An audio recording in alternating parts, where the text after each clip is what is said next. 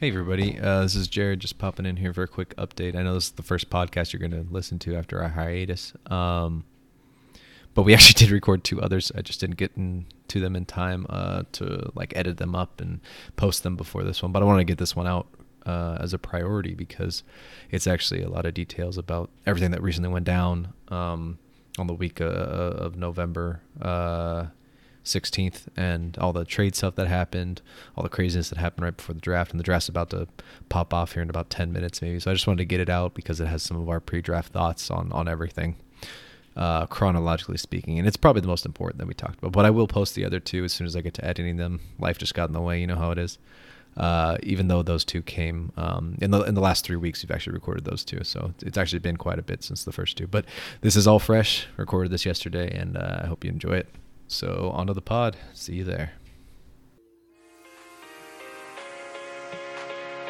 Yep. Yep. Yep. Yep. Hey, everybody. Welcome back to the Throwing Up Bricks podcast, episode 39, coming to you on a Tuesday, uh, November 11th. Uh, so, that's not right. 11, November 17th, 2020. And we're going to talk everything trades. I'm joined, as always, by my faithful partners in this venture, Jacob and Jerome. Hello, hello, hello. Hey guys, what's going on?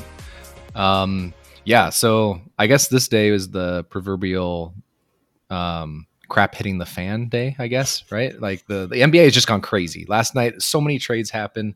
We're going to talk about it all, but Jake, you got a quote for us to start? Yeah, on the subject of free agency and money, within five years of retirement, an estimated 60% of former NBA players are financially broke. So take those Hmm. big contracts and invest in McDonald's because you're going to need it. In McDonald's, really? Wow. I don't know. but I don't know. You're you're my investment, you know, expert here. So uh, if you say McDonald's, man, I'm gonna invest in on all those Mickey D's. I mean, I, I was talking more buy a franchise there, Fatty, but uh, we'll Oh, Oh, gotcha, gotcha, gotcha. I thought you were talking about like investing in the McFlurry. Um, Eh, it's flurry stock yeah, always rising. always rising, especially during St. Patrick's time. Yeah. Get those Shamrock shakes. Oh man, Oh, The demand is thing. always there and the supply is always short. yeah. I yeah, I feel like I always always drive to. McDonald's. They're always broken. They are. You drive through like, oh, we can't give you a Shamrock shake. Some, some dude is probably a millionaire because he created an app where it tells you if that McDonald's that you're near, Oh, if the machine totally. is working or not. Nice. kind of like is the C store open? Remember that from Caltech? Jerome? Yes, there was yeah. like we had an entire website at Caltech. This is going to be a quick aside. We had an entire website at Caltech that Caltechers created just to track when the uh, convenience store on campus was open or not, because people would never knew. Got to get my Hi-Chews, man. Oh, those are the best. Hi, Oh, man. hi, All right. achoo! They're like better Starbursts, right? Yeah. They're just awesome. All right, we've gone on too much of a tangent. Let's talk some NBA. How about that? Sound good? All right. That's kind of what we're here for. That's acceptable, I guess. I'd rather keep talking do about the Steve story, but all right. That Tom Brady though, what a bum. Oh, no, we're not talking about terrific Tom. Okay, we're done. Tampa Bay in the past. Um, let's talk about our podcast, throwing up bricks, and let's do our housekeeping. As always, get out of that out of the way. Jake, why don't you do the? Racially insensitive housekeeping. Okay, okay, I like the update. Um, Want to get As always, if you want to reach out to us, you can do so via email at throwingupbricksjj at gmail.com. That's throwingupbricksjj at gmail.com. Where can they find us, Jake? Podbean, Apple Podcast, Google Podcast, TuneIn, Amazon, Alexa, pretty much anywhere you can find podcasts, and get on the Patreon, Pandora. folks. Maybe we should do a Patreon. Yeah, we got a bunch of fans, right? Yeah. Well, probably not, but you know, It's only five dollars, mom. Get on there, Have we gotten any more mom. emails? Oh my god! Alex. I honestly haven't checked, which Let is totally my fault. yeah, uh, I've been a little swamped at work, but let's let's put all that aside. Big and let's Al. talk about the NBA because so much stuff has gone down. Oh, you guys ready for this? Let's Real uh, game changers. real game changers. Like the entire landscape of the NBA has changed. So, Well, all right, let's uh let's hit it.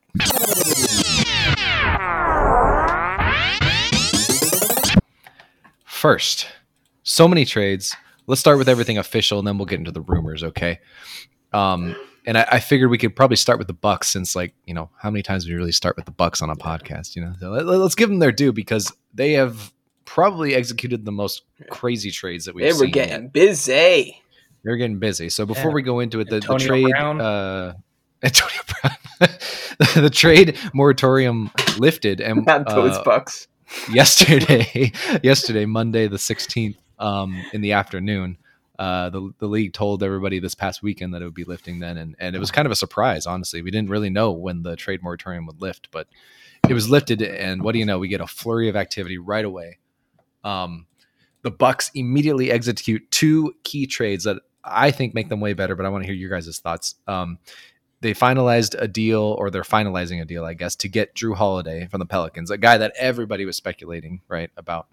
They got Jrue and a 2020 second rounder for sending back Bledsoe, George Hill, three first rounders, and two pick swaps. So, is that worth it, you guys? Getting Jrue in that deal. Well, I mean, the scary thing is that he, along with Giannis now, are on the last years of their deal, um, Right. which is always it's always a risk. But it's like it we were talking about before the podcast. It's almost like you do the you, you show your guys, hey, we're all in on on winning now. Um, so it's almost like you're tr- you're trading all those picks, not just for for Jrue, but also for Giannis to, to try to keep him to try to keep him uh, you know invested. Um, so I would That's say really what it is. for sure that like that that makes it worth it if you kind of frame it in that in that sense. And um, I just mean I mean Jrue Holiday is a clear upgrade over over Eric Bledsoe. I actually said the name right. I thought I was going to start saying Drew Bledsoe a lot. anyway, well that that's just the first time I got I got through one. So that's good. Speaking of Drew And- Bledsoe, Tom Brady. Jacob. Uh, you know, who- you know who uh, who the team they were playing when when Drew Bledsoe got knocked out and gave Tom Brady his chance. It was, uh, of course, my Jets. Jets. I got the city right.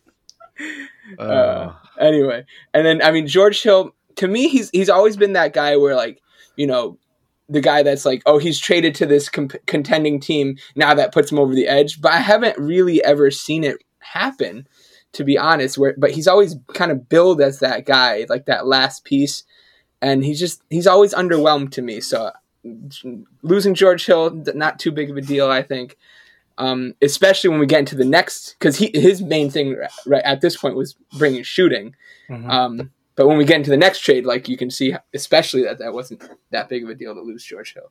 So I think for sure worth it to get Holiday. Yeah, I agree. I mean, it's it's not the biggest upgrade in the world. You're not going from Danny Green to you know Klay Thompson, but enough of an increase in in offensive efficiency from a guy and the same level of defensive intensity, and then you also get a huge upgrade at um, at the three spot or the two spot wherever he ends up playing in, in Bogdanovich. So they're going for win now. They feel like they've got their their megastar, two time MVP. All they need is a little more shooting, a little more offensive punch, and uh, they're going all in. I, I like it. You gotta you gotta brisket to get the biscuit. You do, and I'm totally with you guys. And this is totally a move in order to keep Giannis, as you mentioned, Jerome. Right? This is a move to make your roster better, to convince Giannis that you're contenders, and you'll do whatever it takes to be contenders, in order to get him to sign that deal and stay with your franchise. Um, because if if he doesn't, and you gave up three first rounders and two pick swaps, that is basically your entire war chest. You know, going Yeah. forward. Um, so That's you, like- you're really trading the farm here. That's like Paul Pierce, Kevin Garnett Nets level of, of It is. of It's trouble. it's very much. It's very much. Yeah. That that reminiscent of that Boston Nets trade back in the day. Yeah. That Boston has used to great effect. Right. They Yeah. used that treasure troves of Nets picks that they got to to get among others, um, Jayson Tatum, um, Jaylen Jaylen Brown. You know all these other young guys that they've they've kind of invested in that have turned Yeah. it up. So The crazy thing about Um, that is those guys were in middle school when that trade went down. it is crazy. That's a it's very crazy. crazy. Yeah. But the you know Ainge- so- Danny Ainge can see the future. He can. It seems like it, at least. Um, but the Bucks weren't done there, right? So they they decided that's not not quite enough to to convince Giannis and to make us a full contender. So they also went to the Kings. Always a good bet to give up uh, assets for basically nothing in return, and they got Bogdanovich. They got Bogdan Bogdanovich. Which side note, I was actually told by somebody that that's basically the equivalent of John Johnson. in what, whatever Serbian, I guess. um, but yeah, so the Bucks ended up getting Bogdan Bogdanovich and Justin James, who you know was basically just a throw in in this. Mm-hmm. And, in return, the Kings got Donte DiVincenzo, Ersan Ilyasova, and DJ Wilson. Ersan on a one year expiring. That's basically just a match money. And yep. DJ Wilson is, you know, a hit or miss kind of young guy. The real prize coming back is Donte DiVincenzo, but um, I don't really know. I don't know. What do you guys think about this? I mean, I think it's great for the Bucks. I think they yeah. got Bogdan. They upgraded from Donte, um, even though I do like Donte. But the Kings, once again, getting fleeced. I mean, yeah. do you see it any differently? I don't understand why they no. what why they gave him up. Was he wanting out? Was he uh, saying he wasn't going to resign if he wasn't traded? Because basically, they just traded him away for DiVincenzo. Mm-hmm. Well, I um, think but the I Kings eventually that. got to a point where they had to choose between Buddy and Bogdan because Buddy was complaining all the time. Remember that he got ah. relegated to the bench role and he wasn't starting. He wasn't getting you know his role that he thought he deserved after getting the big contract. Mm-hmm. Um, and Bogdan is coming up for an extension, and the, and the, way that they actually traded him to the Bucks was a sign and trade deal. Okay. Uh, they had to sign him as a restricted free agent and then traded him to uh, the Bucks. So you know they probably had to make a decision, but almost everybody thought that they were going to trade Buddy, mm-hmm. not Bogdan, because Buddy was the disgruntled one. Buddy's the one yeah. complaining. But apparently they just, you Bogdan's know, or every better fit, really.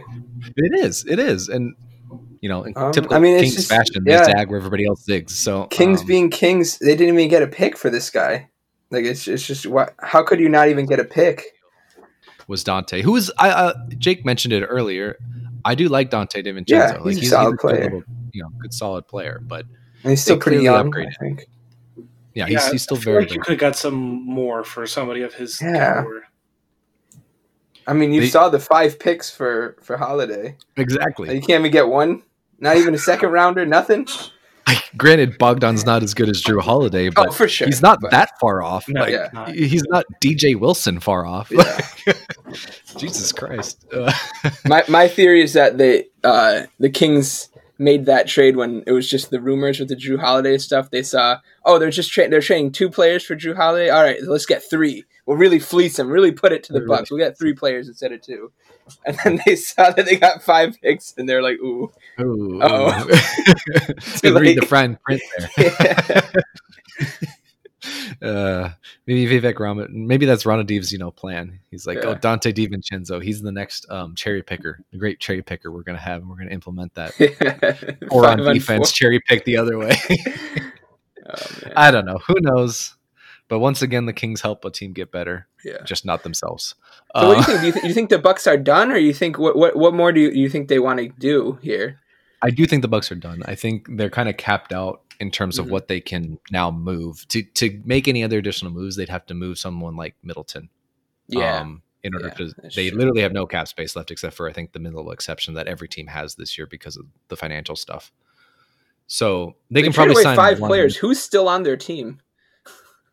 Yeah, that that's a very good question. I mean, they still have Brook, right? And they okay. still have Robin. So they got both Lopez. Robin brothers. opted out, actually. I oh, believe. he did. I didn't yeah. see that.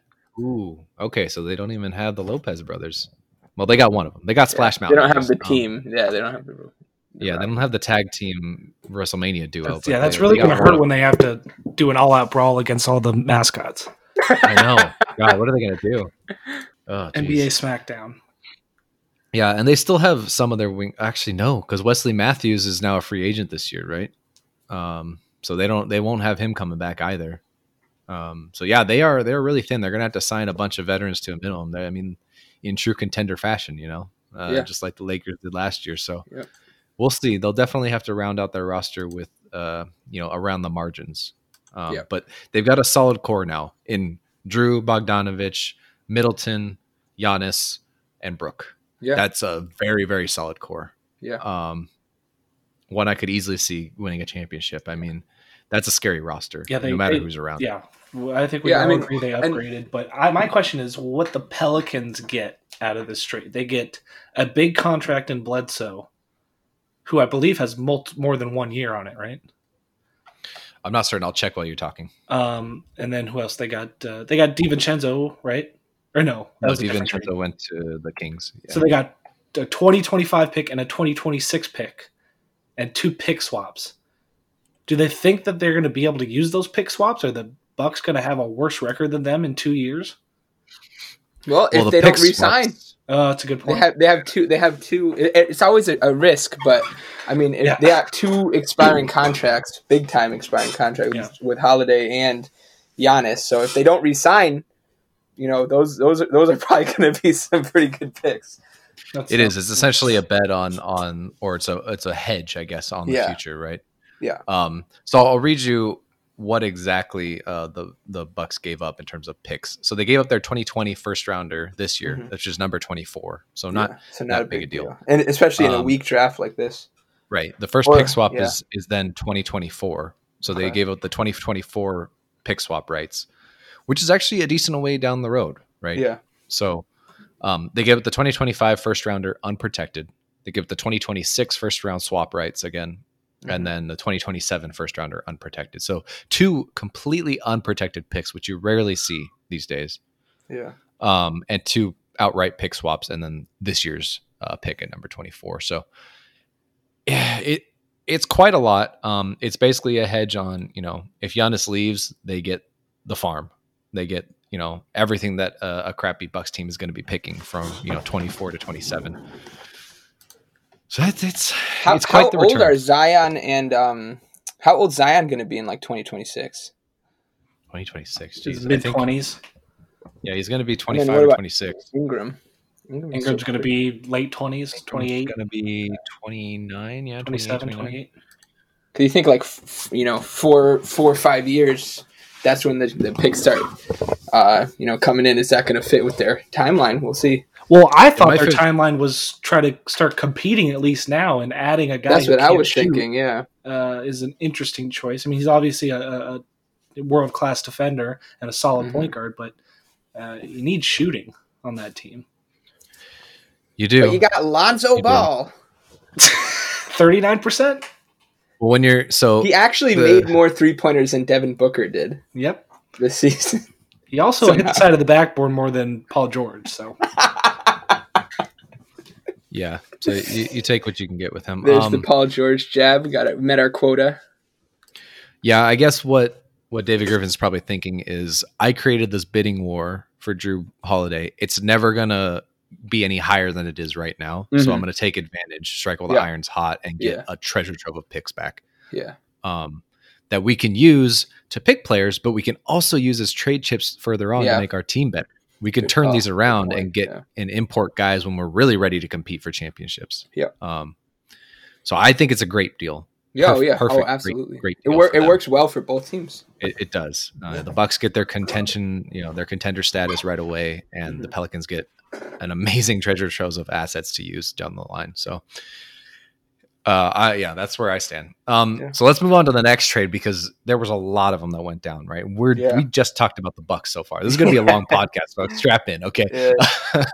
Um, so the Suns, we'll talk about them next because they don't get a lot of love, and I think this was actually a very sneaky good deal for them. Okay, so the Suns got CP3, huge. They got Chris Paul in this trade, um, and they didn't have to give up as much as I thought they might. Yeah. Uh, maybe you guys disagree, but basically the Suns got CP3 and Abdel Nader um, from from OKC, and OKC in return got Kelly Oubre, Ricky Rubio, Ty Jerome, Jalen Lecque, and a 2022 first round pick. I mean, what do you what do you guys think of that? to get Chris Paul for one for one pick, and you only have to give up one pick, like that's that's pretty that's pretty damn good. I would say. Um, It and. I mean, yeah, you're giving up a lot of players, but I mean, you know, Kelly Oubre, like he's he's a solid guy, but you know, he's not really turning heads. Kind of similar with Ricky Rubio, like he, we kind of, we definitely know who, what Ricky Rubio is. Maybe you could say there's a little more development for Kelly Oubre, um, and then Ty Jerome. I, you know, he's a Virginia guy. That's really all I know about. I remember from from that Yeah. championship game. Um, he was a solid guy too. Um, I don't even know who Jalen Leck Lequi Le, Le, Lec, I don't know Yeah, I don't know either. Probably that guy So I mean, I think that's you got to say that's that's definitely a successful trade for a guy like Chris Paul, who just came off like a really solid year, um, and especially like we were talking about this last pod how the the Suns were really in a good, probably in one of the best positions coming in um, to this new next season because they did get to play in the bubble, so they weren't just off from since March, um, but they didn't have to play deep because they didn't make the playoffs. So and they had that 8-0 run. They didn't lose when they came back, so like they have all this confidence, and then you add a guy like CP3, and you know you're not giving up all that much. I think I think that's a great deal for the Suns. And yeah, you're you're not giving all that much up, uh, especially considering that Kelly Oubre wasn't even part of that bubble experience, part of that 8-0 run, right? Oh yeah, he, he, he, wasn't even in the bubble for them. So really, they're realistically putting together that 8-0 run team um, with Cam Johnson and um, I forget their their wing guy, their young wing guy that they picked recently, but he's like a defensive three and D stud. Um, mm-hmm. They're putting that young, good, frisky team together. Um, and basically all they're shipping out is Ricky Rubio. Yeah. Right. And they're getting an upgrade, a clear upgrade yeah. in CP3. Yeah, so yeah. everything Ricky does, CP3 does better. Yeah. Um, yeah. And for basically the cost of a 22 first round pick. Uh, so yeah. yeah, I don't. Wait, what, what did you say, Jake? You I have, said he's a lot better than Ricky Rubio. He is, yeah. he's basically an upgrade in every category of Ricky. He's a better shooter. He's a better playmaker. He's a better, better leader. Defender, better leader. Like he's yeah. just He's everything Ricky Rubio. I mean, he's he not as tall. I guess that's Steph Curry. And this is, this is the- Actually, yeah. I mean, he did yeah, chronologically, but yeah. yeah. This this is definitely their play to keep Booker for sure. Oh yeah, yeah, yeah, yeah. It is. Yeah, yeah. Jake, what do you, think about do this? if you're the Suns? You have to do it. I think it's a good deal for it. both teams. Yeah, um, it's one of the few mm-hmm. trades that happens where you think, okay, both teams got better in the long run because of it. Jake, what do you think? Um, because realistically, the Suns are not a title contender, right? This still doesn't put them over the edge or anything, no. it, but it definitely makes them a contender for maybe like a playoff spot in, in a oh, very yeah, deep West, right? For sure. What do you is that enough? What do you think about that sort of short term? We just want some success deal. Look for a team that's that's hasn't made the playoffs since 2010. Um, it's vital for your franchise's relevance to number one make your star player of the future happy and two start competing for the playoff spots. So I think you checked those two boxes. Um, realistically, in the West, you're unless you're a, um, the Clippers maybe or the Nuggets possibly, or some team that can trade for a couple stars, you're waiting for LeBron to retire essentially, or the um, Warriors. Um, oh, I, right. God, I completely forgot about the Warriors. Yeah, so that even adds to my point. You're essentially waiting yeah, exactly. for LeBron and Steph to retire, and the next wave of, of the Western Conference, which could be two to three years from now. So I think realistically, for your goals as a Suns franchise, it was the best possible trade you could have made. You're going to be competitive for playoffs. I think you're going to make the playoffs. You're going to be able to develop DeAndre Ayton next to a star point guard. You're going to make your superstar happy.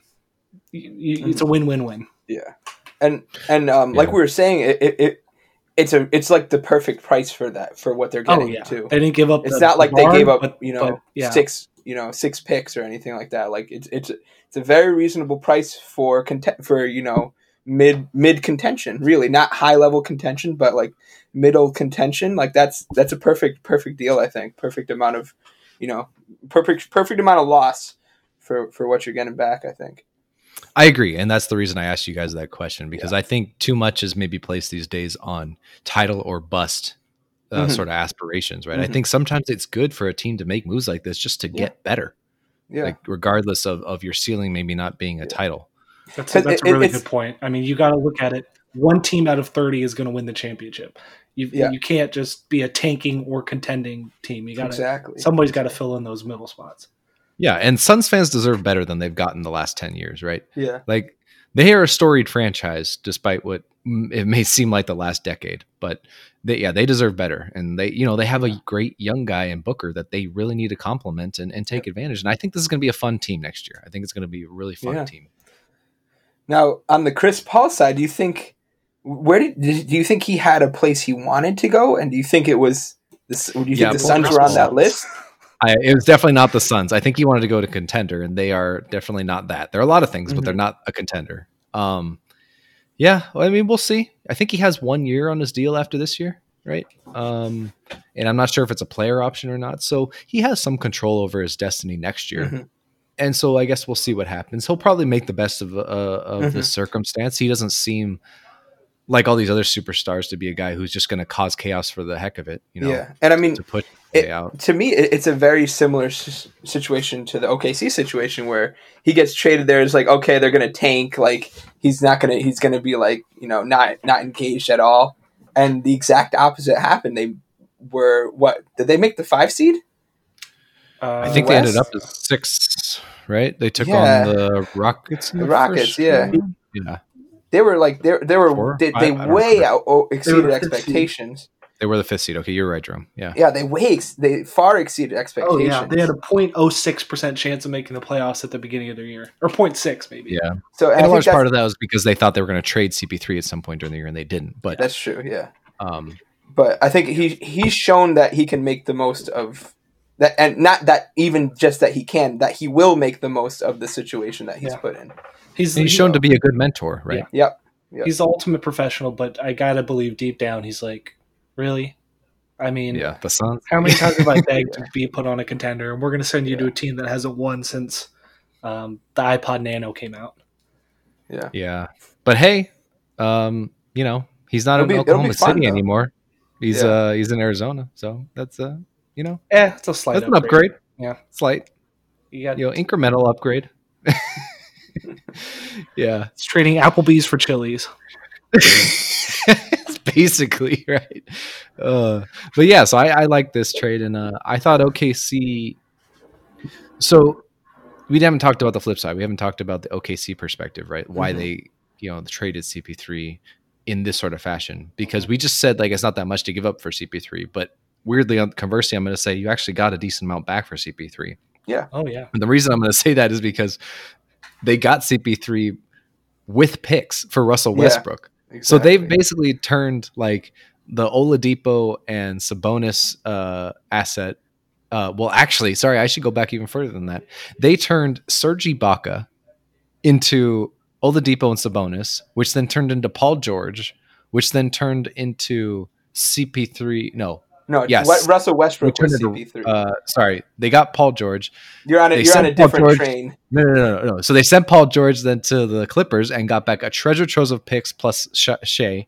Uh-huh. And then they sent uh, Russell Westbrook to the Rockets and got a treasure trove of picks plus Chris Paul, which Yeah. now they have traded for another first round pick. So they've Yeah. turned whatever it was they were doing with that horrible Russell Westbrook only era into like 15 first round picks and Shai, who's now the the new, you know, yeah, guy of the And future Kelly for them. Oubre. So, yeah, uh, and Kelly Oubre. Oubre. Yeah.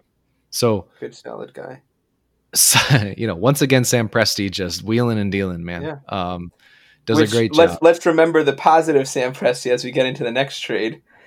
Let's remember that. Yeah, yeah, yeah, yeah, yeah. yeah. Um, and let's remember it in spite of the fact that he was the guy that you know, Trade, trade Harden. Harden. So, Yeah. you know, there's good and bad with everybody. But Yeah. recently, Sam Presti has been a very excellent GM. Um, so I think it's a great return for OKC. You know, they're, they're one of the few teams that seemingly is not saying, oh, we're going all in and we're contending. they're like, yeah, Yeah. nah, we'll pass on this year. um, so yeah, let's move on from this trade, like you said, and let's go to the Lakers because uh, I want to talk some Lakers. You know, Jake wants to talk some Lakers. Let's talk some I'm Lakers. You know, you know, slight fan. I don't know if anybody knows that. It's kind of a hidden secret, but uh, yeah, the Lakers actually made a trade as well. They traded Danny Green essentially for Dennis Schroeder. So. LA got Dennis Schroeder in return, and OKC got Danny Green. And to be fair, the Lakers' 2020 first round pick this year, which is literally the last pick in the first round. So it's essentially a second rounder. Um, what do you guys think about this? I, I like it, but I, I want to hear your ra- rationale for it. Maybe I we'll mean, start with Jake as the Laker Yeah, fan. yeah, yeah. Go ahead. Um, I mean, I for a guy with a pedigree for trades as as Presti, I I don't understand it at all. He got the 28th overall pick in a not great draft class, and Danny Green, who was probably the worst player for the Lakers in the playoffs, on a 15 million dollar contract for a six man of the year candidate and one of your best players. I, I don't I don't understand it. I don't know what you benefit from that, if anything. But I'm extremely happy because the Lakers got a six man of the year candidate, a point guard, a defender, a, d- a defender, and a shooter uh, for a bag of potato chips and Danny Green. I thought you were going to say a bag of potato chips on a first round pick. Yeah, I could go either way. or uh, maybe okay. even two bags of potato chips. maybe a party pack. All right. So, what about the non-LA perspective, Jerome? What, what's your take on this? Well, I mean, obviously for for for for LA, it, it's amazing, right? Dennis Schroeder is pretty much exactly the type of guy they need. Um, you know, he can score it, he can he can pass, he can shoot, uh, play make. Um, so I, there's really not much more to say about that than ideal for the Lakers. Um, in terms of the OKC side, I think I think because because you guys are Lakers fans, the Danny Green hate is just so strong. But I think there is actually still a Danny Green trade market, like trade deadline market, because he's still a guy. Because I, I, I think that teams are going to GMs are going to not a lot of stock into bubble basketball in terms of what in terms of what players did, um, just because it was such a weird weird type of thing. Um, and I think there will be desperate teams. There's always like that. The, the teams that are like, we need to add a little bit of shooting. We need to add this. We need, and there's going to be. A, I think there will be a market for a Danny Green type of guy. So I yeah. think that's what Presti's thinking. I can flip Danny Green at the trade deadline and get and get another pick or something like that. Um, so I, I think in terms of that, it's it's really not as bad as it f- seems at first glance. Like they're not actually trading for Danny Green; they're trading for what they could trade Danny Green for. Huh. Um, and it's kind of kind of goes back to what we were talking about before, where like you had this long line of trades starting with Serge Ibaka. Um, so I think that's kind of how Sam Presti works, where he's thinking, okay, asset, who who are we playing, who are we actually wanting to play and keep? Who do we actually want to try to see if we can flip into something else? Um, so I, I, I do think it's better than it looks. It still does seem a little bit short for a guy like Dennis Schroeder, though. Yeah, that's what I was thinking.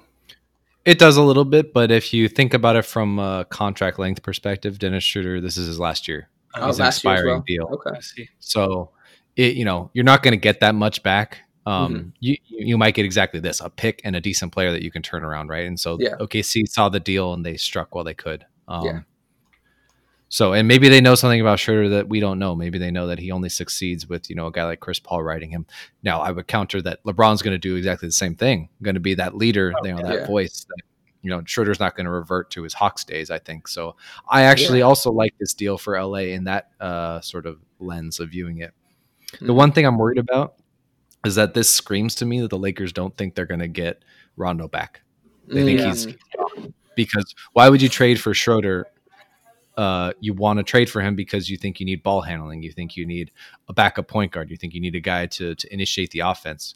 Well, that's the role that Danny plays for. Uh, sorry, that's the role that Rondo plays for us. Um, and we didn't replace really any of what Danny Green gives us, which I agree, Jerome. I think we're a little hard on Danny Green. I think just because his shot abandoned him during the playoffs doesn't mean he was actually a bad player the entire year. Um, I think he was a great defender, you know, a great team defender, mm-hmm. a great locker room presence, a great mm-hmm. veteran to teach our guys how to play defense um, and how to move without the ball. Mm-hmm. I think he did a lot of intangible stuff that was amazing for the Lakers, and his mm-hmm. defense will be missed. You know, Schroeder doesn't provide that. Yeah, ah, Schroeder's a pretty good defender. He's pesky. He's okay. He's okay. But he's um, not. He's not a Danny Green like you know. can play a, a, bunch of different. Positions. at this point in his career, I would take Dennis Schroeder over Danny Green on the well, defense. My my point is, he's just not as big. Yeah, Physically, exactly. he, he can't guard the same people. Yeah. Like we're shipping out a wing defender for a point guard. Okay. Yeah. Um, so we're just we're swapping positions there, and so I, I do think we're kind of vacating Danny Green's spot, and the only way that makes sense is if you think you're also having to replace what Rondo does, and so that's what that signals to me for the Lakers that they think Rondo's out. Uh, and they're going to have to replace him, which but is a bit the, of a bummer because I wanted Rondo back. At, at, the same time, though, I mean, Schroeder's a guy. Correct me if I'm wrong. I believe they played him in crunch time next to Shai and and Chris Paul, two other ball handlers, and he he's you know he's not exclusively just a ball handler. Like he can shoot it too. He I think he had a career year from three. I think he was uh shooting like th- high thirties. He had a career year. He shot thirty six and a half percent, I think, from okay. three. Um, which is not bad. And he was which is not bad. A, shooting five a game too, so that's pretty. Shooting five a game, but to be fair, like even Danny Green, though he had a bat a down year, he still shot thirty eight percent from three okay. on this season. Um, so you're you're not getting equivalent shooting back no, in no, return no, for Danny, right? But you're you are getting well, a lot more playmaking. A guy that can create and show yeah, shot. Yeah, yeah. Um, yeah, no, and I'm not saying that Rondo can't play alongside him. I'm just saying this signals that LA Yes. is worried that they wouldn't I have agree. Rondo back. Yeah. Um, Mhm. and Yeah, so that that Rondo's expecting to get a legit contract. He's not expecting to play for another minimum. no. Right, right. You wouldn't you you might not necessarily ship out Danny Green's skill set in return for a different position guy in Schroeder unless you also had to replace the position Schroeder's going to fill. Right. Gotcha. That makes So sense. that makes sense. that's what I'm thinking. Um, which is not the end of the world. There's guys out there on the on the you know free agent market the Lakers can draft to sign in or sorry can sign um, to fill that Danny Green role. You know, there's Wesley Johnson. Um, uh, well, sorry, Wesley Matthews is out there. Yeah, not that's, Wesley Johnson. that's I think Not that's Wesley their, their goal. Let's not go Wes- back to that era of the Lakers. No, no, Yeah, please, no. But uh, no Robert yeah, Wesley Sacre for us. Wesley Matthews Robert is out there. Sacre. Wesley Matthews. I think Robert that's one, Sacre. maybe one guy to keep an eye on, like you said, Jake. And and uh, yeah, there's there's other guys out there too on the free agent market. Guys way down the depth chart.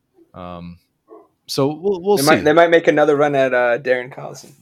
They might make another run at Darren Collison, but And In a we vacuum, remember really they're like- getting they're getting Bradley back ideally. they are getting Avery Bradley back. But that's why I think they're really going to have to go out and sign a wing guy because Yeah, can you imagine the size we're putting out there for starting Avery Bradley and Schroeder? Um, Yeah, that's, that's really two size limited guys. You know, Yeah. Um, and that was one so of the they- strengths of the Lakers in the playoffs. It is. Was their Yeah. Caruso size. for starting point guard 2019 or 2020, whatever. Not not a bad idea. Not a bad idea. So yeah, I like this in a in a vacuum. I'm just a little worried for the implications it kind of means um, see. for who we're not going to be able to re-sign. You know, Mhm. but we'll see. We'll see. None of that is official. Those are just speculation on my part. So let's move on to the next thing because this is probably going to be the meat of the podcast. The Nets and the Rockets. I have back to back here. Um, okay, Jake. but the Nets and the Rockets I have next on the docket here uh, because their fates are intertwined uh, in a lot of rumors. Physically, what they've actually accomplished thus far, not that much, uh, not that impressive, right? The Nets basically swapped Dzanan Musa for Bruce Brown with the Pistons. Who they for got Bruce who? Brown. exactly. So they got Bruce Brown, a, a good defender and a, and a good, basically a good bit three and D guy. You know, a guy who can play gotcha. 10 to 15 minutes a game for you. Mhm. Um, they got Bruce Brown, and so that'll that'll help the Nets. Uh, they need more guys like that. And they sent out who's kind of never really lived up to his potential, and Toronto's 2021 second round pick, which they had just sitting in the war chest. So the Pistons get, I guess, a second round pick in return, which is I don't know, Piston esque. Um, Yeah. the Rockets similarly did a deal where they, or they're close to finalizing a deal to trade Covington to the Blazers. Now you might think, why the heck are they going to trade Covington? Like he's a great piece alongside Harden and Westbrook. Well, Fire that's where this sale. exactly. There's a fire sale. There's a lot of noise around this Westbrook and Harden wanting out of Houston. Yeah. Um, first, we learned last week actually that Westbrook demanded out. Right. yeah, Uh, he wanted he wanted to be traded to a number of destinations. I think among which were like the Knicks or Orlando or Miami or you know he had a, a list of destinations he wanted to go because he wanted to get back to Westbrook ball is essentially what it meant. He wanted to get back to the role he had in OKC and he didn't believe in the leadership and the responsibility uh, that was left behind in in the Rockets organization after the exit of D'Antoni and Morey. Yep. So we learned about that first. However, recently, I think yesterday or, or even on Sunday, we learned that Harden also wanted out. Harden wanted to be traded to the Nets. Now, it may seem like that's a response to Westbrook's trade demand, but we've since learned, actually, and I think um, Woj was the one who tweeted about this, that it might have been that Harden actually demanded his trade first. And Westbrook saw the trade internally and said, Oh, no, you're not going to do me like that, and went public with his trade demand. So I think Mhm. that's maybe the actual order of things. Not that that matters much. The end line is that both Harden and Westbrook want out of Houston, and this franchise looks like it's going to do that. It's going to just blow it all up. Yeah. Um, Well, I mean, really, no no better time than now. New GM, new coach. Um, yeah. May as well re- may, may as well rebuild. Can you imagine being Stephen Silas? You're, coming into an organization, you finally get your first coaching hire, Yeah. your, fir- your first head coach job. You think you're going to be coaching James Harden and Mhm. Russell Westbrook, He's and the, then uh, they want out. the proverbial lamb to the slaughter. yeah. Well, who knows? Maybe he'll get to coach Bruce Brown and Dzanan Musa.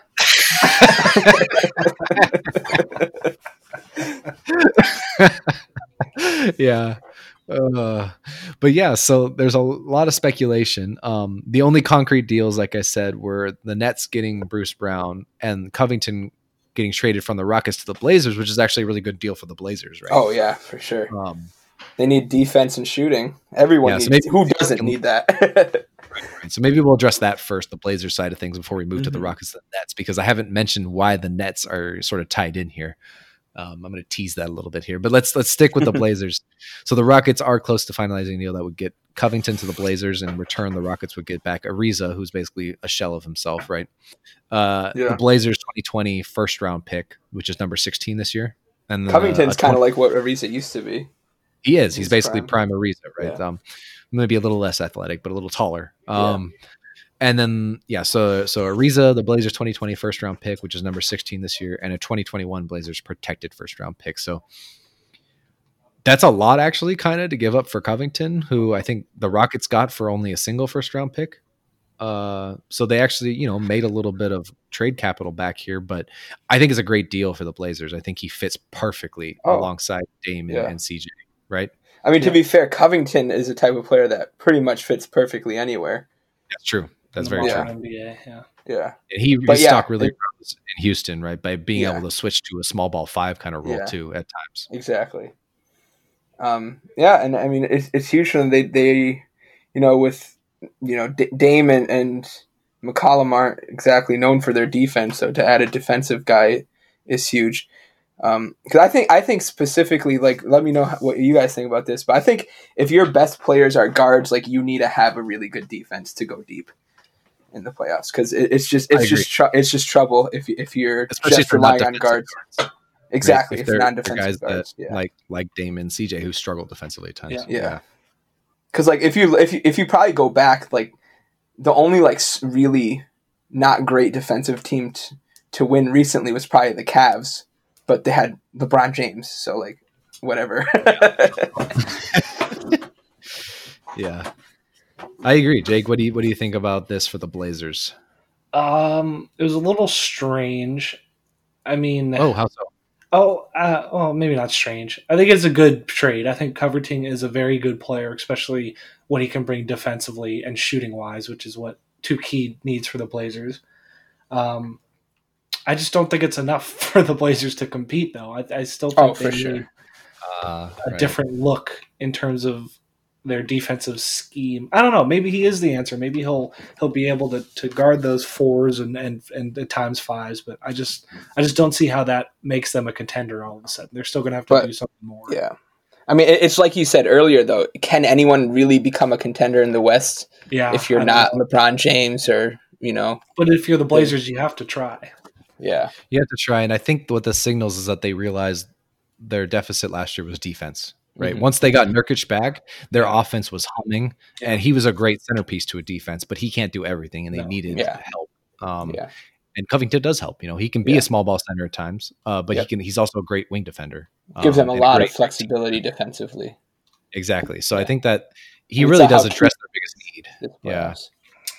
Yeah, but I agree with you, Jake. I think it is a little weird because it's not it's not the over the top acquisition we kind of expect for c- people to vault into contender status, Yeah. right? But So who But would maybe be that guy for them?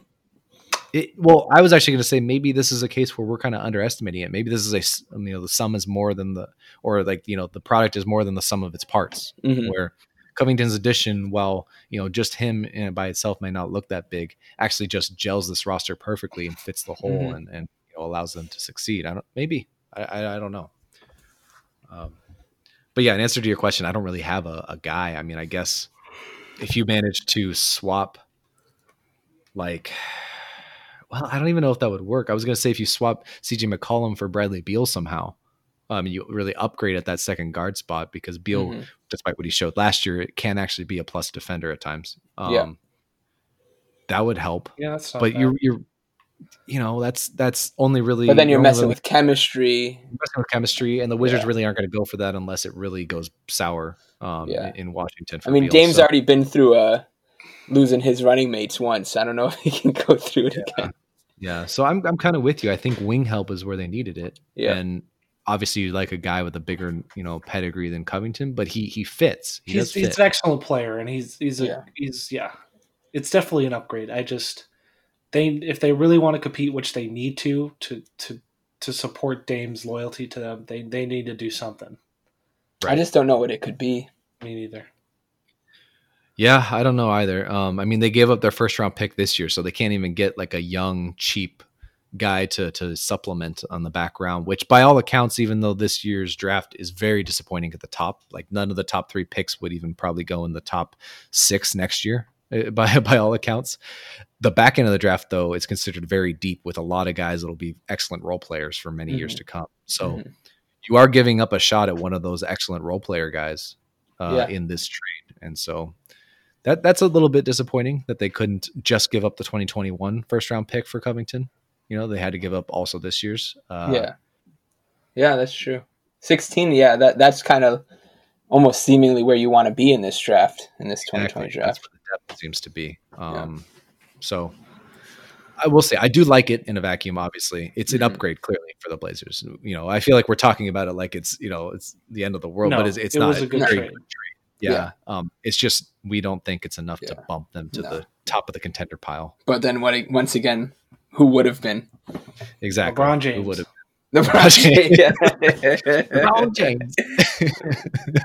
uh, all right, so now we can get back to the Nets, and the reason I brought up the Nets swap for Brown there, right, is because Harden seems to want to force his way to the Nets. He wants to be traded. He's told management in, in Houston that he wants to be traded to Brooklyn, which is just insane.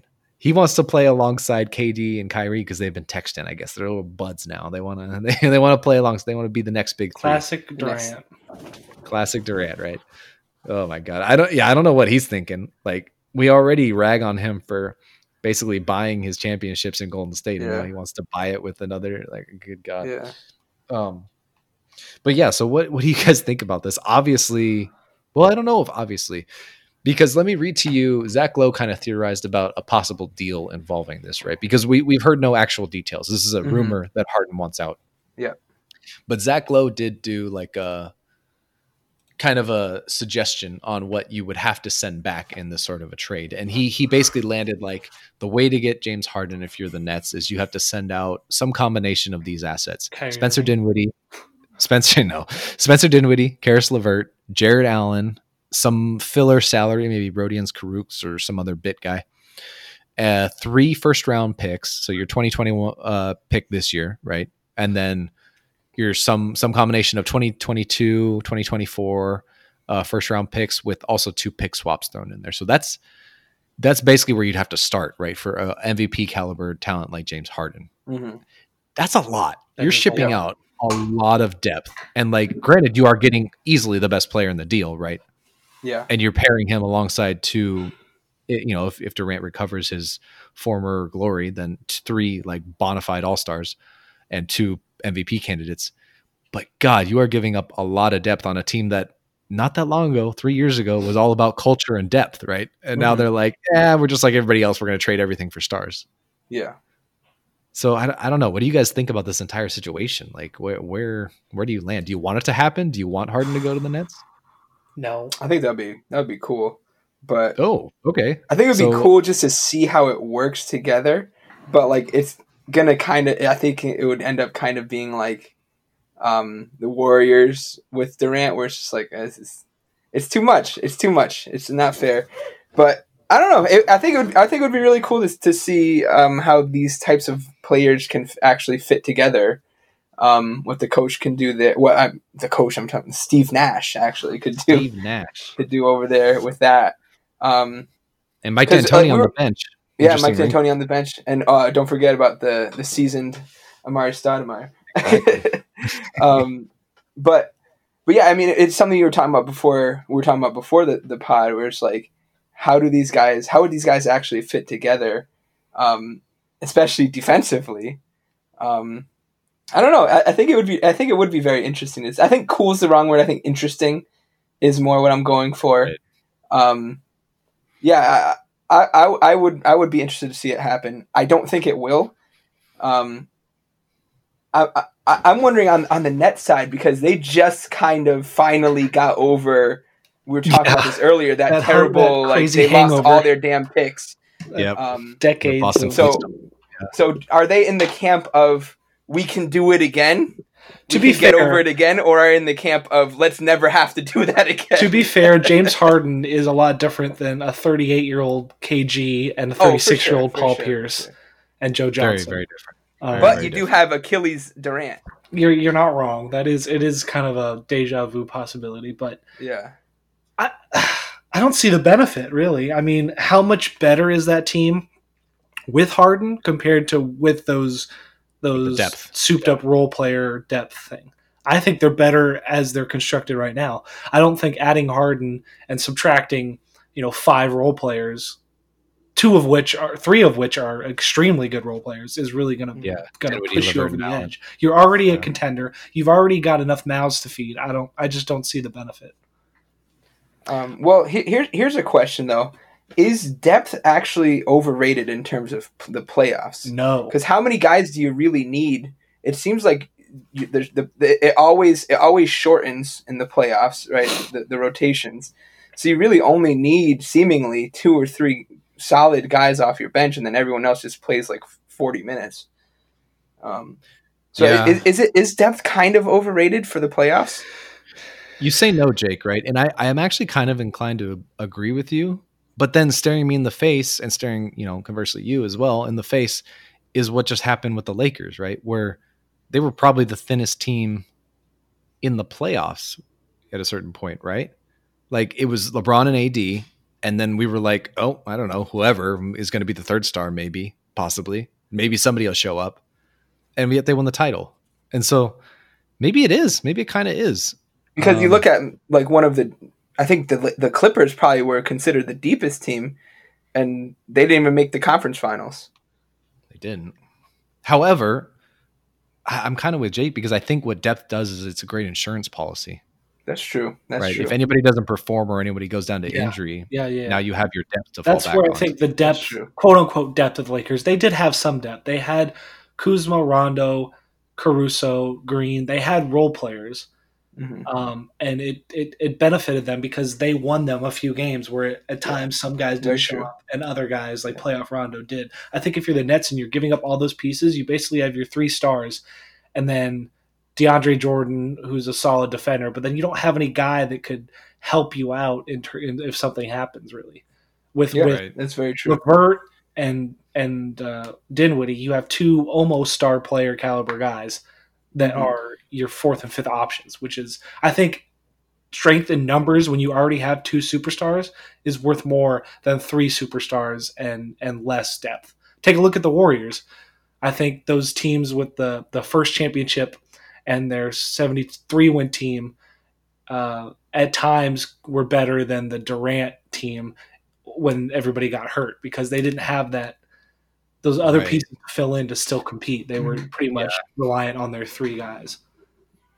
It is it's it's great insurance for injury, and especially yeah. with a guy like Durant coming back from the Achilles tear, that's probably something you really need to be concerned about. And Kyrie, not to mention Kyrie, who's literally injured every year now, apparently.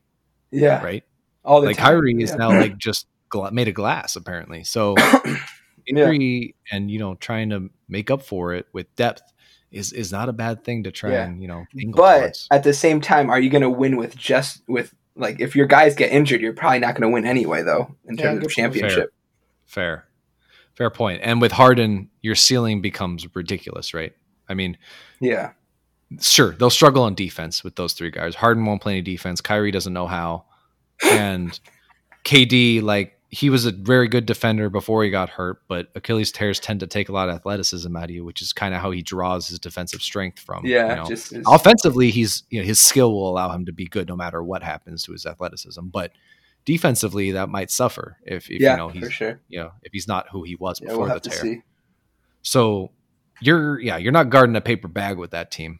Yeah. Um, but maybe you don't need to if you score. Maybe I was just about to say. yeah, I don't you know. Not, you might not have to. That's why I think it's just so interesting. This it would be so interesting to see um, how that team would do. It, it's almost like, well, then again, does James Harden want to go from one experiment to another? I don't know. Seemingly well, he, does. does. Seemingly he, does. Yeah. yeah. Yeah. I don't know. It's it's quite crazy, honestly. It, it raises be... a lot of questions. Raises a lot of interesting questions. It does.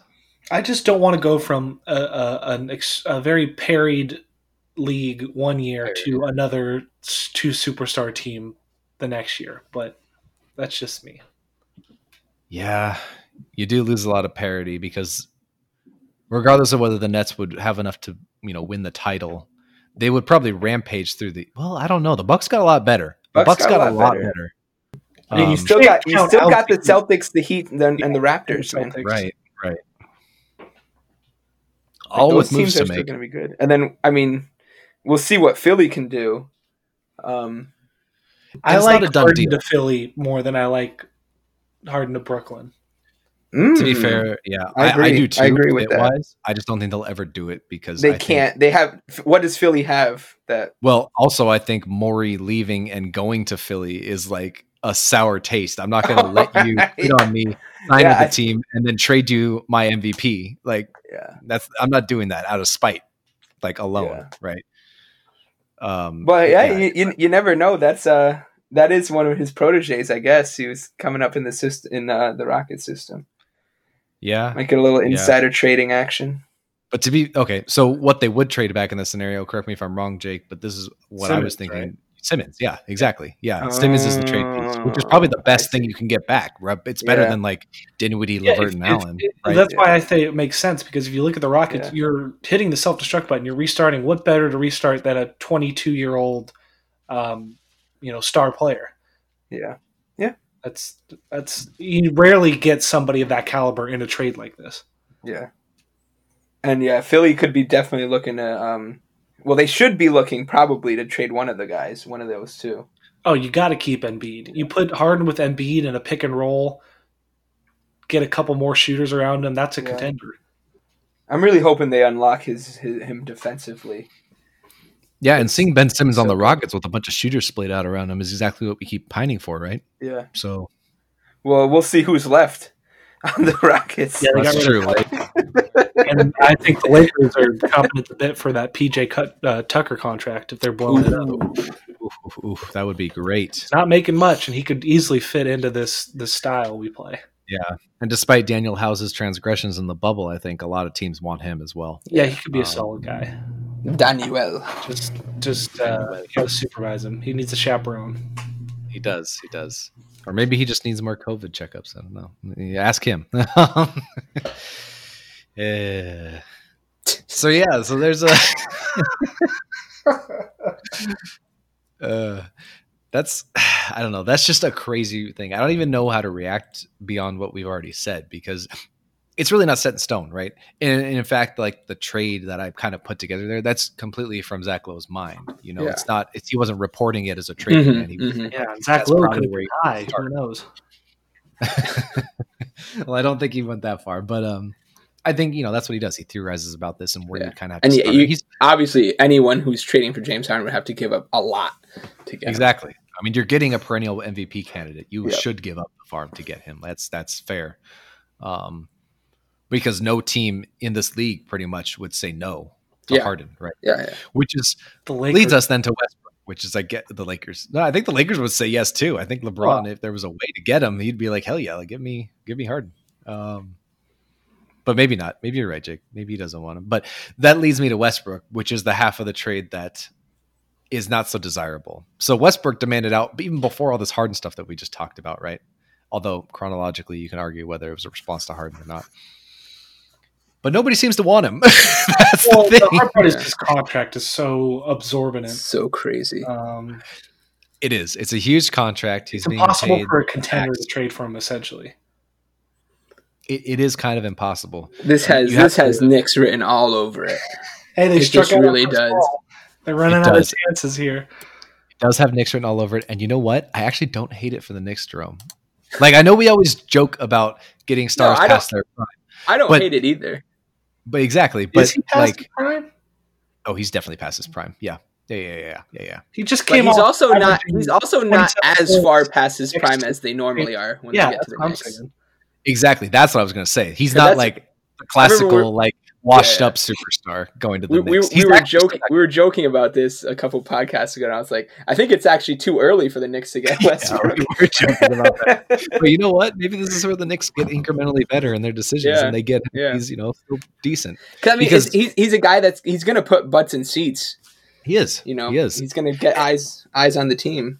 And if you don't have to give up much because clearly nobody wants him and, and Houston wants out, if you don't have to give up much and you can keep your young guys, you know, then he can actually drag a team like that to playoff contention in a weak East. You know, breaking news: the Knicks do don't have any picks until 2040 because they traded for Russell Westbrook. yeah, yeah. As long as they don't trade the farm to get him, if they give up maybe one first rounder and then whatever they need to in salary yeah. to match. Yeah, that's I really like that for the Knicks. I think it's yeah. it's a great way to you know get these young guys a real leader, so they don't have yep. to be the forefront of the team anymore, and they can learn. And, and, yeah. and, you know Westbrook gets to be the man again. He gets what he wants. He gets to be yeah. the man, do whatever he wants, drag a team to the playoffs, get all the adulation and praise he wants from a, a star. Oh, let's, let's not go crazy. Knicks in the playoffs. Come on now. I, I, think it could happen. There's a lot of weak teams at the bottom. There's That's a lot true. of weak teams. We can edge out the we can edge out the Magic.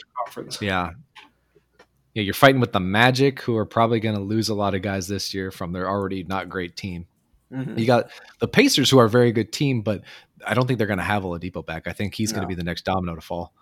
Um, and you got uh, who's the uh, well Brooklyn's going to be a lot better, but yeah, I guess it's really that magic. The Wizards, spot, right? if John that's, Wall that's can come spot. back healthy, we'll see what the Wizards do. That was my prediction. I think John Wall's going to have an All Star season. Yeah, I mean, Man, I, he, he definitely I, could. I really liked that, like the, the, kind of when they were hitting their stride, the Wiz, the uh, the Wall Beal teams. Yeah, they are certainly. I really like those teams. Yeah, that's what I was going to say. They're certainly fun, and and there's nothing more terrifying than a John Wall streaking up the court at you oh in fast God, break. So right? fast. So. You, got, you can't forget about Lonzo Ball's brother. he's going to be drafted. He looks like he's going number one, so he looks like Good he's going to be. Okay, so this does keep. I'm glad you brought this up, Jake, because again, for the record, for the umpteenth time, I want to get on the record that this guy sucks. Don't draft him. It's a bust. guarantee. I guarantee he's gonna suck. There's no way that LaMelo Ball is a decent NBA player. He might be like he might hang around on the fringes or something because people Lonzo keep believing in his talent and giving him chances. Brother? yeah, he's going to be a bust. He's not going to be worth a number one overall pick. He, you know, if I had to give him a, a, realistic value and not just hating on him, right? A realistic value, I'd say if you took him maybe 10th in this draft, that's probably fine because that's that's high enough that you know you're still paying for the upside that he has if he has any. I don't believe he does, but other people seem to think he does. And then you know that's low enough that you know if he busts, then who cares? It was a tenth pick. You know, he's probably. But, I feel like he's probably just going to end up being like Michael Carter Williams. That's exactly who I think he's going to be like. I think people put way too much stock in like, oh, his playmaking is amazing. That's literally what you said about Lonzo. You said he was a next level playmaker, the likes you hadn't seen since Jason Kidd. Look how it's turned out. He is okay? turns player. out turns out playmaking not enough. Not the only skill you need to have in the NBA. You also need to have do other things. And reportedly, he doesn't know how to play defense. Yeah. He can shoot about twenty eight percent from three, and he chucks up a billion of them. He turns the ball over a bunch. Like what? What does this guy do that makes people fall in love with him? I don't understand. sorry, rant over. Potential precious. I just I don't get it. People fall in love with these tall guards who can't do anything except pass time and time and time again. And they suck. They always suck. They never turn into anything. The only guy who's ever turned into anything was Ben Simmons, and he wasn't just playmaking. He was I can aggressively attack the rim. I could defend all five positions. I can do all these other things, and that's mm-hmm. really what makes him amazing, right? Jello can't do anything. Number one overall pick. I'm calling it. Oh my god! I, I don't Whatever. think he will. I, I think he'll drop. I think he'll drop. I think there's a, there's because he's not really a plus athlete. I don't think um, he's not. The one thing I'll give him, the one thing I'll give him is that he doesn't have any confidence issues like at times Lonzo does, right? Yeah, which I think true. really impacts Lonzo's shot. When he's not confident, it's really mm-hmm. shaky. I don't think Lamelo has that problem. The problem mm-hmm. I think he has is that he can't shoot to begin with. Yeah. so it doesn't matter how much confidence you have. They if you have the 20%. jankiest form. How did they end up with that form? I don't know. I don't know. And they like developed uniquely bad forms. Gelo's got the best form, honestly. Yeah, Who? honestly, the uh, middle brother. The one yeah. that stole from that sucks the worst. Louis Vuitton. Yeah. Good oh, God. man. I don't know. D'Angelo, Whatever. there it is. There you go. Whatever.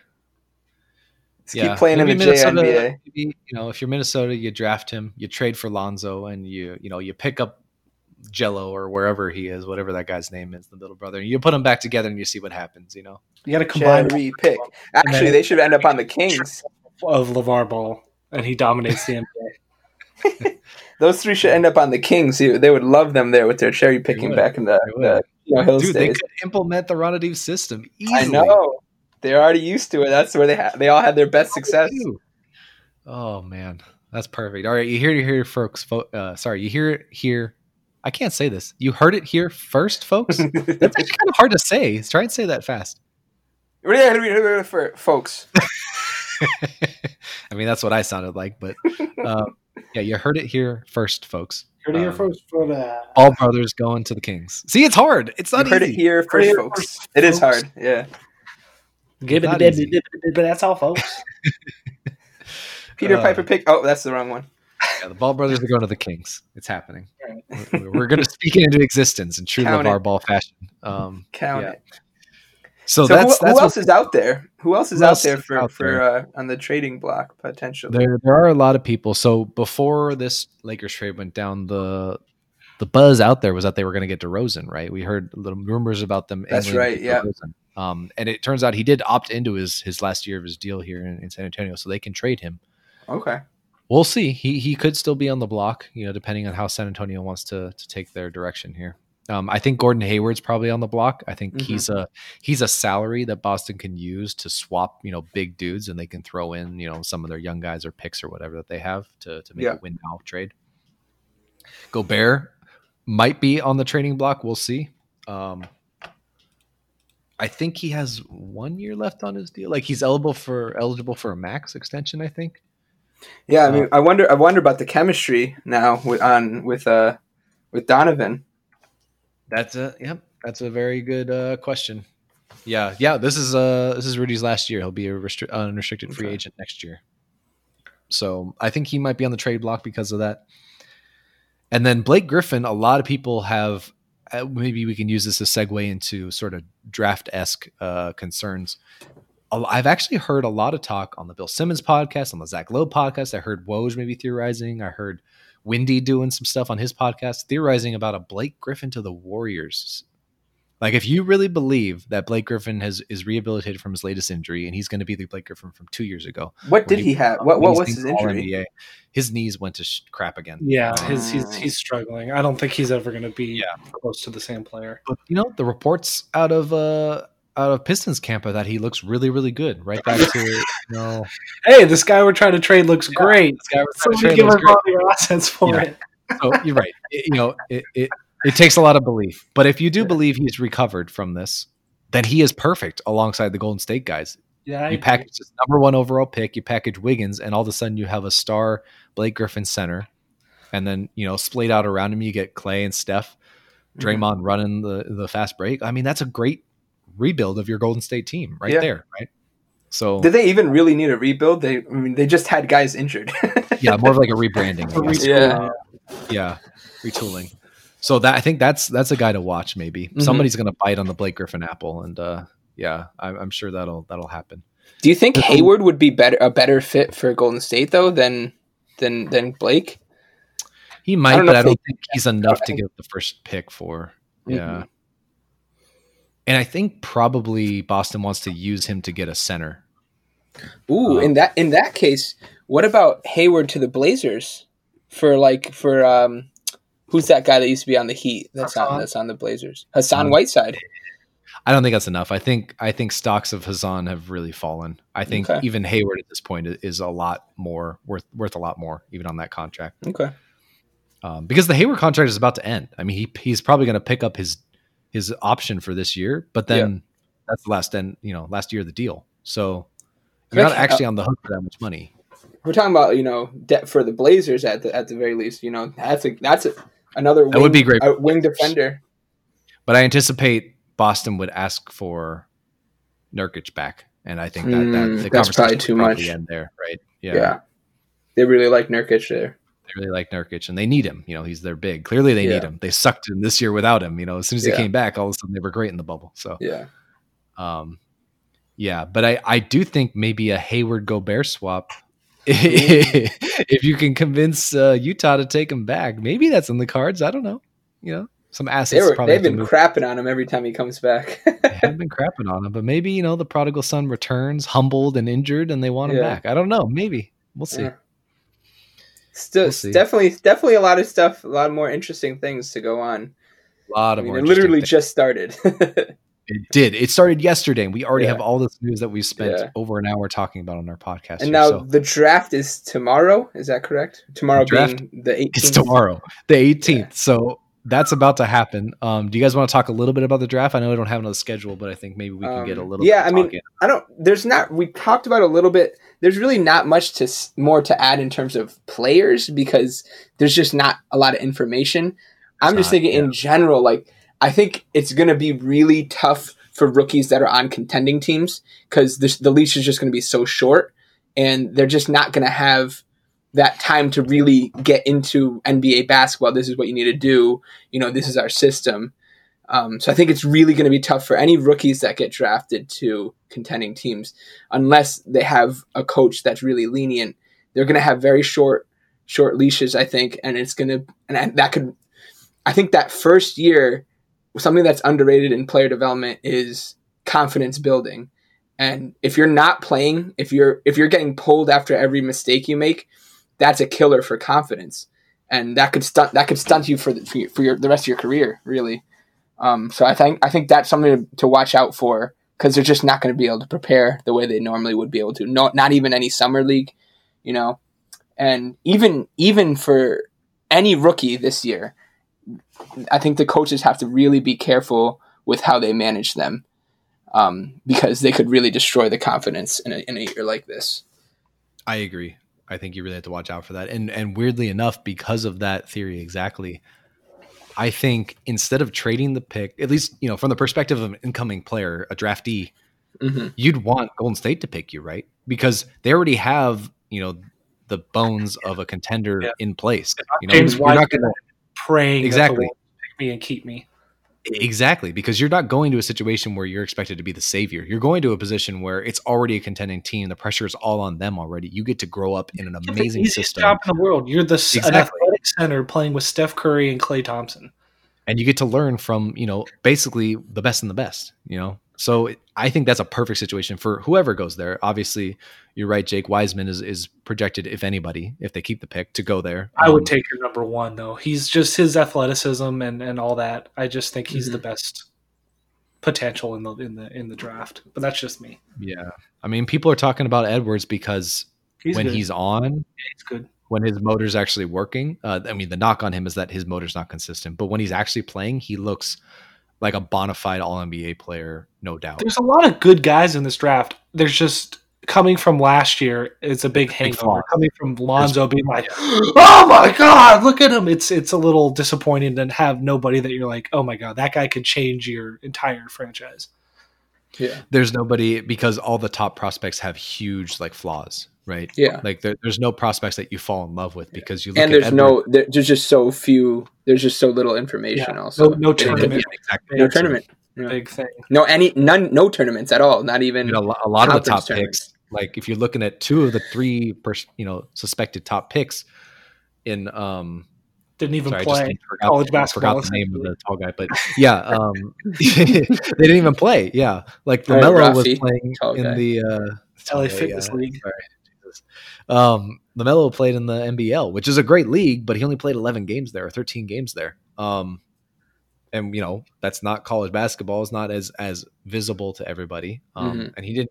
He had really good moments there, but he didn't play like lights out. He had a lot of flaws. He shot like 25 percent from three. Yeah, he's Yeah. not Luka Doncic winning an MVP at 16. That's for sure. Right, right. No. Certainly not. So, and and their team sucked. Their team lost every game, I think, or, or Yeah. except for they were the one. worst team. I believe. yeah in the league so and then um yeah wiseman only played like two games at memphis before he wasn't able to play the rest of the year right so Yeah. it's it's really the lack of information really hurts people here and then when you look at the top three prospects there's huge flaws in all of them you know edwards um, his motor, right? Everybody says that like he's not consistent. He reminds you a lot of Wiggins in the way that like it comes and goes with him, right? That's Which tells you everything. not a favorable comparison, right? Yeah. Exactly. All the talent in the world, you really never know if he's going to put it together. You kind of got to bet on that. Wiseman, he has flaws, you know, in a sort of big man way. He's really limited because he's he's almost sort of a traditional big man. Now he's very athletic and he can probably learn to guard at an NBA level, but he didn't demonstrate amazing defense, let's say, in his two games at Memphis. yeah, he um, had a he did look like a offensive force. Yeah, yeah, he did look like a dominating offensive force. Um, and so, you know, if you want to bet on that, the talent is there, the size is there, the movement's there. Like he's got the physical skill set, but you mm-hmm. just haven't seen it enough from him, and he has clear limitations. And then Lamelo sucks. So, um, yeah, that's my limitations on him. At least that's what I see. Uh, mm-hmm. I, I'm sure other people would say, you know, real limitations, but um, I just think he's a bad player. I think it's sad that a lot of these prospects have gotten little attention in terms of true exposure. And Bronny James, who didn't even, you know, no, he did start. That's not. I'm, I'm talking about the Dwyane Wade kid. He didn't even start. Oh, yeah. Is that Zion, is his name Zion? I think Zaire. it's Zaire. Yeah. Zaire he was the sixth man on that team, and he was on national TV twelve times. So that's all I'm saying. Yeah, it's it's a weird it's a weird paradigm that we're in. Yeah, to, to say the least. The uh, the I just googled Zaire Wade. The the first picture that pops up makes it looks like he has only has one arm. It's a white. He has a white background. He has a white arm sleeve. I was like, wow, he's playing well with just his left hand. That's crazy. no wonder he's the uh, sixth man. uh, yeah, no, not not quite that limited. I don't think. um, yeah, no, it's a it's a it's a weird draft for sure at the top. I'm actually way more excited with like picks four through eight.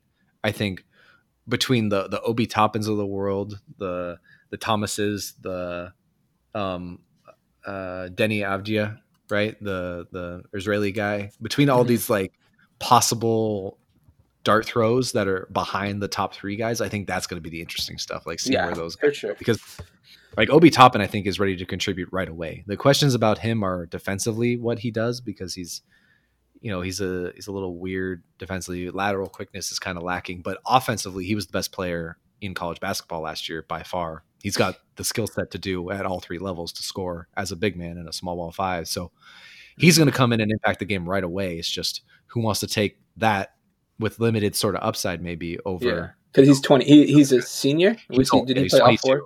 yeah 22 i say is old jesus christ but yeah. yeah he's for ancient but uh, for a prospect yeah. Uh, yeah so i don't know i'm excited to see what happens later in the draft there um i think that we're probably not going to see any movement with those picks today i actually think it'll happen on the clock if yeah. it happens at all you know the trades and i I, I don't want to say I guarantee, but maybe I should because we're in the business guarantee. I guarantee that one of those top two is traded in some sort of deal. Ooh. That either Minnesota or Golden State makes a move with their picks because I think both of them kind of want to get a win now guy. Yeah. And that one of them's going to get a get a chance to get it done. Um, maybe you know what we haven't really been talking about Memphis as a trade destination for Harden. Maybe we should. what? They have the first overall pick. They have a matching contract in. I know they just got him, but they can they can trade um, D'Angelo, and they have some good guys that they can you know little bit players that they can sign and they trade. I mean, Wait, and they Memphis have Minnesota. Minnesota. Oh, you, oh, said, you said Memphis. I was like Memphis. Oh, did I say Memphis? I'm sorry. Yeah, sorry. Yeah, yeah. Minnesota. Okay. Because you're sorry. just talking about Minnesota, then you switched it up to Memphis. Like, wait. I'm sorry. I'm sorry. My my bad. Uh, I meant Minnesota. Yeah. I, I think we Memphis should think about actually Minnesota. doesn't even have a pick. Yeah, no, I, I don't. Uh, I did not mean Memphis. Um, yeah, yeah, okay. yeah. I was talking about Minnesota because I think the matching salary in Russell, and I think okay. the first overall pick. I mean, that's the basis of a decent trade for Harden, right? Okay. That's um, not bad. It's not great. I would actually, I would look for that. Um, it's and not I mean, amazing, Minnesota has the 17th pick too, so they, they, they that's kind of where you want to be. They do anyway. Yeah, yeah, yeah. So if they could trade the first pick and keep that one, yeah, and they'll probably have to give bad. up a bunch more, you know, to match. Yeah, like, yeah, yeah. Talking about with the Nets, but They might I mean, give up both. yeah, yeah, but we'll see. I don't know. Kind of depends on where you, where you're at with Russell, where you're at with because I do think Caris LeVert is a really good player. I do. Yeah. Um, yeah. Yeah. I know GMs are kind of split on him though, so so I guess it depends on where you fall. But I think he's going to be a great player if he gets a chance to go to a team that kind of fits his skill set and allows him to have the ball a little more. Um, mm-hmm. But yeah, I'm I'm super excited uh, about the draft tomorrow. I think we'll we'll talk about it in a in a pod afterwards. Obviously, yeah. Like everybody, we're a little bit in the dark because there's just not that much news. You know. Yeah. Um, there's not. And it just once again, it everything just opened up yesterday. Yeah, yeah, everything just opened up yesterday. So this was fun. I'm glad we we came back and did this podcast. Um, a lot of trade news to talk about. I'm sure we're gonna have a lot more to talk about in the coming days, especially with the draft tomorrow. So yeah, we'll uh we'll come back pretty soon. I think. Um, I would like to get back to a pretty regular schedule now that we're we're posting. You know, coming up yeah. with these coming up on the season starting in December. Um, it's coming so quick. It is coming. It's coming up quick. oh, so man. we'll we'll get ready for that, and we'll uh, yeah, we'll get you guys with our takes as we come across them. Uh, yeah. Any final thoughts from you guys? Words of wisdom? Great big get a boo. Great. the Knicks actually have two first round picks. Of course, it's in a weak weak draft class, but that's something. They don't have zero, which is what I normally expect. Mark my words. I think Russ to the Knicks is a very good trade for both sides. So yeah, we'll, we'll see. Actually, we'll see. I don't know about very good, but I, I like it. I like it as well. Um, all right. Well, that's it for us. And uh, for Jake and Jerome, thanks for listening. And we'll see you in the next one. Peace.